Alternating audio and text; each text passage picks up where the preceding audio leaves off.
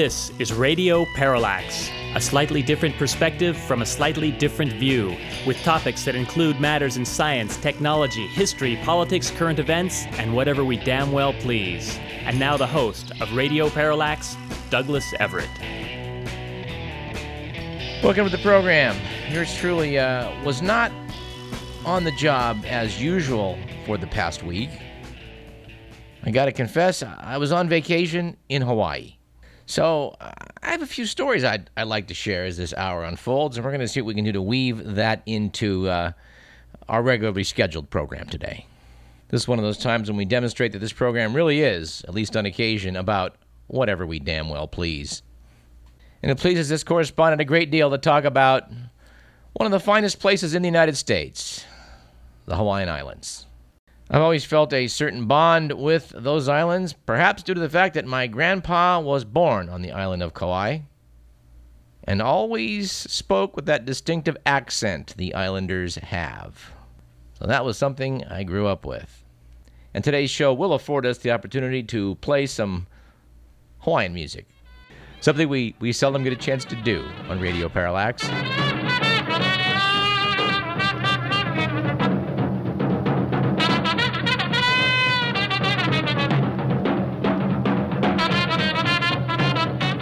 And by the way, we'd like to hear from you, dear listener. If any of you can explain why this upbeat, peppy tune is called the Hawaiian War Chant, drop us a line at info at radioparallax.com. We'd be happy to read your explanation on the air. And by the way, this, this might be a good time to mention the fact that uh, a few weeks from now, we'd like to bring one of you on the show. It's a great thing about being a community based radio station is we can talk to the community so, for the next five weeks, we'd encourage you to drop us a line explaining why it is you should be a guest on Radio Parallax. Winner will have his answer read on the air and also make an appearance. We'll also throw in a KDVS t shirt. Or for listeners in Chico, a KZFR t shirt. We will pick an appropriate t shirt. But let us begin today's program as we like to do with on this date in history. The date in question is September 22nd, making this our first show of the autumn. Right about now, the sun crosses the celestial equator. Every place on Earth has equal day and night. And if you're hearing this through a radio, i.e., living in Northern California, you know this is one of our best times of the year, isn't it? But at any rate, our date is September 22nd, and it was on September 22nd in 1692 that seven alleged witches, six women and one man, were hanged in Salem, Massachusetts. And I guess if your choice is being burned at the stake or lynched, you take the latter. Speaking of that, it so happens that on September 22nd in 1780 in Virginia, it was followers of Captain William Lynch who signed an executive pact and thus became the first lynch mob. It was on September 22nd in the year 1828 that Shaka, founder of the Zulu Kingdom of Southern Africa, was murdered by his two half brothers after his mental illness threatened to destroy the Zulu tribe. This date's just full of joy, isn't it? Well, here's a better one. It was on September 22nd in 1862 that U.S. President Abraham Lincoln issued the Emancipation Proclamation, which would supposedly free slaves in Confederate controlled territory as of January 1st, 1863, and lift the tenor of the American Civil War to a somewhat higher plateau. Was on this date in 1945 that U.S. General George S. Patton proved himself to be something of a political novice by publicly questioning the need to rid Germany of Nazis. He compared the controversy over Nazism to a, quote, Democratic and Republican election fight, unquote. Oops. You know, General Patton, last time I checked, the Republicans weren't building up a military to invade countries that never attacked us while starting up concentration camps filled with people of a religion who they don't like, while phoning up elections. Well, actually, wait a minute. Maybe there are a few parallels here. You know, we talked in this program a few times about why it was during the Bush administration there were some disturbing parallels to some previous regimes. And in fairness to Republicans, I'd like to say the Democrats were uh, reversing all these things, but uh, doesn't look like it, does it? As they talk about getting out of Afghanistan in 2014. And speaking of that part of the world, it was, it was on September 22nd in 1980 that long standing border disputes and political turmoil in Iran prompted Iraqi President Saddam Hussein, with a little bit of encouragement from Uncle Sam, to launch an invasion of Iran's oil producing provinces. The Iraq Iran war eventually stalemated and dragged on for about eight years. But it did establish the United States had a valiant ally in that part of the world Saddam Hussein. And finally, it was on this date, September 22nd, in the year 1989, that the great American songwriter Irving Berlin passed away at the ripe old age of 101. Berlin composed 1,500 songs, including God Bless America and Putting on the Ritz. I believe during the 1980s that Taco's version of Putting on the Ritz went to number one, making Irving Berlin the oldest man ever to have a number one hit in America. I think we'll have to uh, go out of this segment with something from Irving. Gotta say, I sure enjoyed Annie Get Your Gun at the Music Circus uh, last month. And yes, that was Irving Berlin all the way.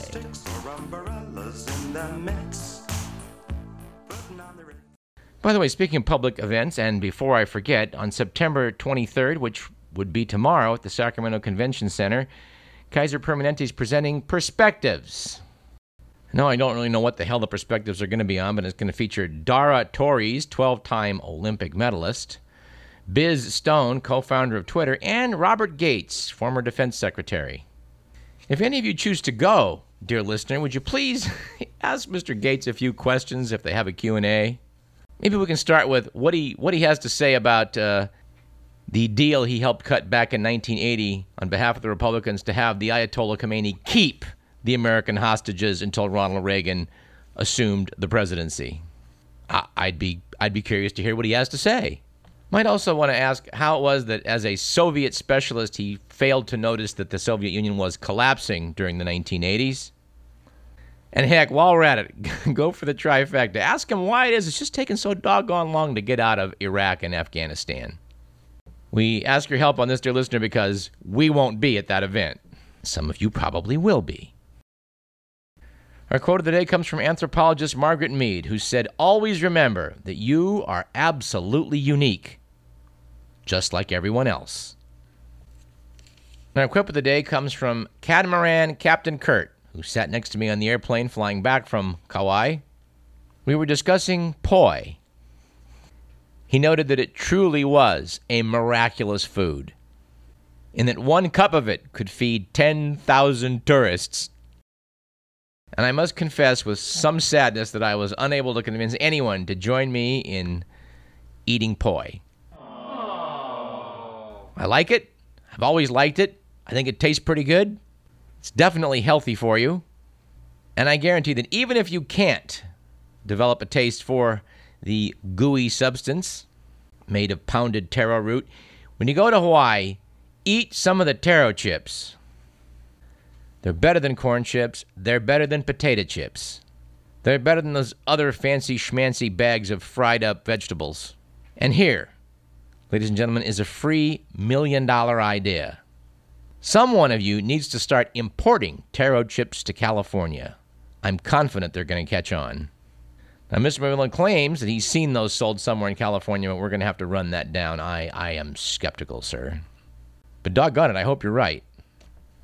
Our joke of the day stems from something that happened to me on a previous trip to the Hawaiian Islands. I uh, sat down next to a man and asked, Are you going over for a vacation? He said, No, I live there. I said, Well, then do me a favor. Answer me this question Is the correct pronunciation of the islands Hawaii or Hawaii? He said, It's Hawaii. I said, Thanks for clearing that up. He said, You're welcome.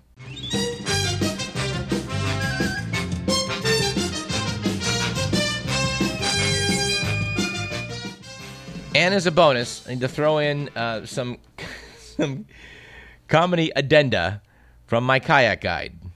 Our guide Adrian listed the top five questions he's been asked as a kayak guide, which were as follows. And number five was Adrian, do you live here on the island? And in case you're wondering, he does. It's a tough commute. Number four question asked of him was Adrian, what do you do for a living? He said he used to be asked that as he was buckling people into their zip lines. Thinking that it was probably appropriate to think of him as a professional when it came to buckling one in before hurtling out over canyons. Number three question, and I like this one very much, was Adrian, are those waterfalls freshwater or saltwater? Now, anybody imagines they pump salt water up to high altitude to let them fall down cliffs, well, I, I don't know. That's a puzzle. Now, the number two question he said he was asked was the reigning number one for quite some time. And to be honest, I like it better than his number one choice. So I'm going to reverse them. Number two favorite question. So, Adrian, what altitude will we be at today? Said he ventured to guess to probably sea level to one foot. But uh, what was his number one for so long, and still my favorite, was Adrian. Does the ocean go all the way around the other side of the island? And just for those occasional people who are, let's say, geographically challenged, Radio Parallax hastens to add that by definition, islands are surrounded by water. So if your island is in the ocean, indeed, the ocean does go all the way around. And if I may digress a moment, it does remind me of a conversation I had not too long ago with listener Dan, who is a pilot, and pointed out that a friend of his one time was visited by an FAA investigator. He was told, You don't have to respond to this, but I do have to ask. The FAA received a complaint some time back about a man who took an altimeter aboard an aircraft flying across the U.S. and complained, noting that Per his readings, the plane never got higher than 8,000 feet above sea level. He pointed out to the FAA he was aware of the fact the Rocky Mountains had many peaks higher than that, and this clearly constituted some dangerous flying. And by the way, if you wish to repeat this man's experiment, you will find that your altimeter, your altimeter will indicate 8,000 feet because that's the height at which they pressurize airplane cabins. They didn't pressurize them to 8,000 feet. Flying to 36,000 would cause quite a number of problems.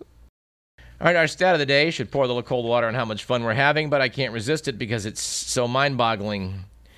According to the Wall Street Journal, the U.S. has wasted up to 60 billion, that's with a B, $60 billion in payments to contractors who aided war efforts in Iraq and Afghanistan. That's according to an independent commission.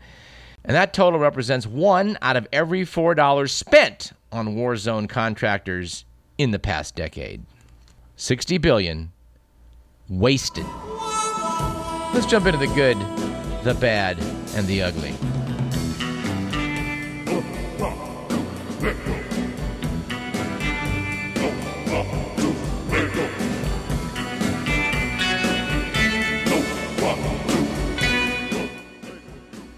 According to the Week magazine, it was a good week this week for getting to school on time after NASCAR mechanic Paul Stender reached a top speed of 320 miles an hour in a school bus he built with a jet powered 42,000 horsepower engine.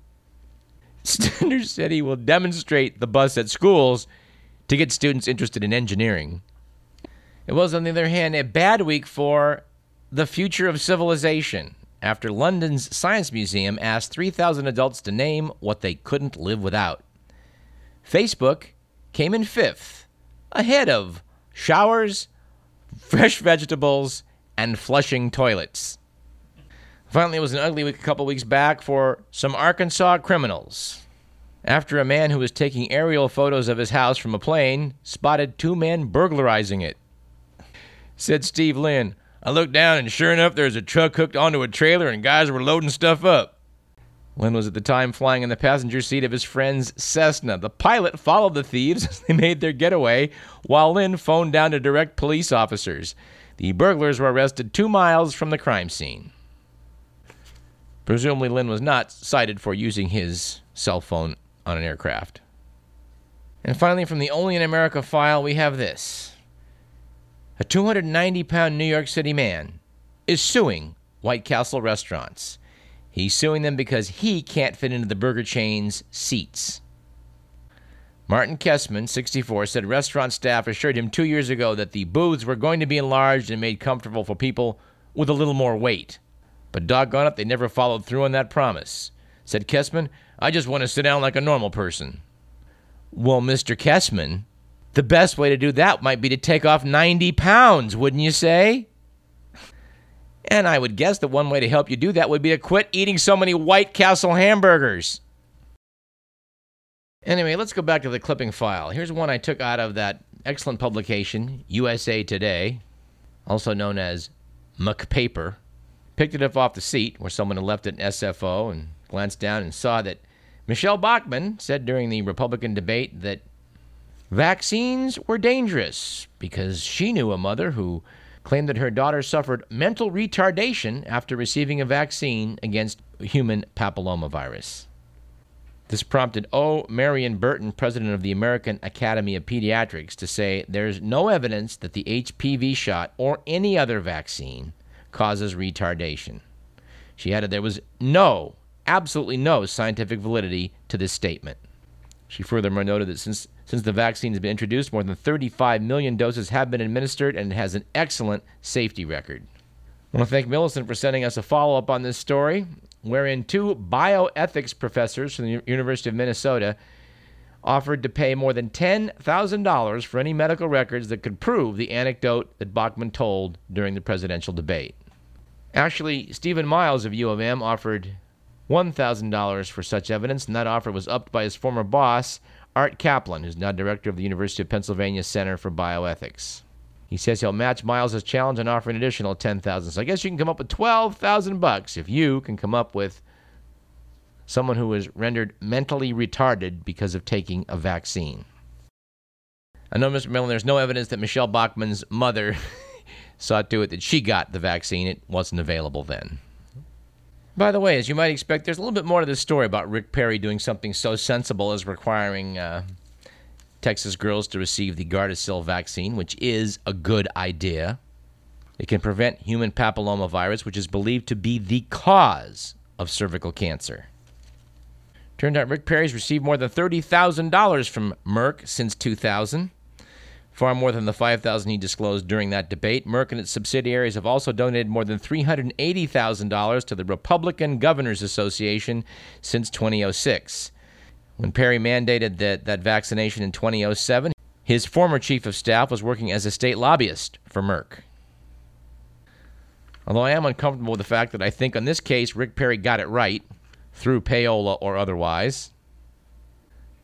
This might be a good time to mention that that opinion, like all those heard on this program, do not necessarily represent those of KDVS, our sponsors, or the Regents of the University of California.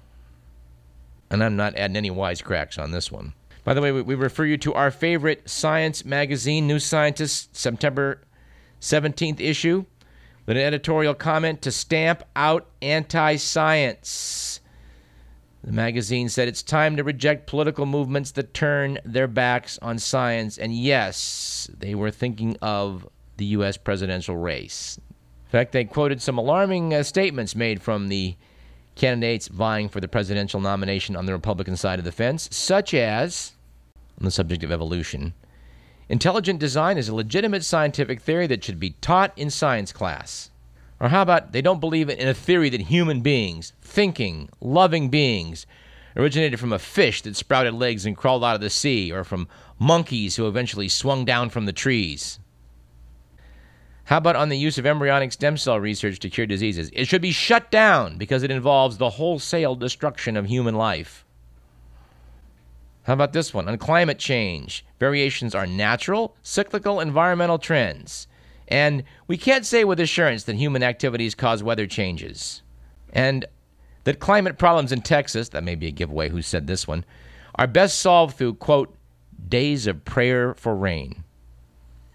Noted New Scientist, this is alarming from a country which leads the world in science, the home of Benjamin Franklin, Richard Feynman, and James Watson, might be turning its back on science. How can this be happening and what can be done? One problem, notes the magazine, is treating scientific discussion as if it were a political debate. When some politicians try to sway public opinion, they employ the tricks of the debating chamber, cherry picking data, ignoring the consensus opinions of experts, adapting use of a sneer or a misplaced comparison, reliance on the power of rhetoric rather than argument. They can often get away with this because the media rely too much on confrontational debate in place of reasoned discussion.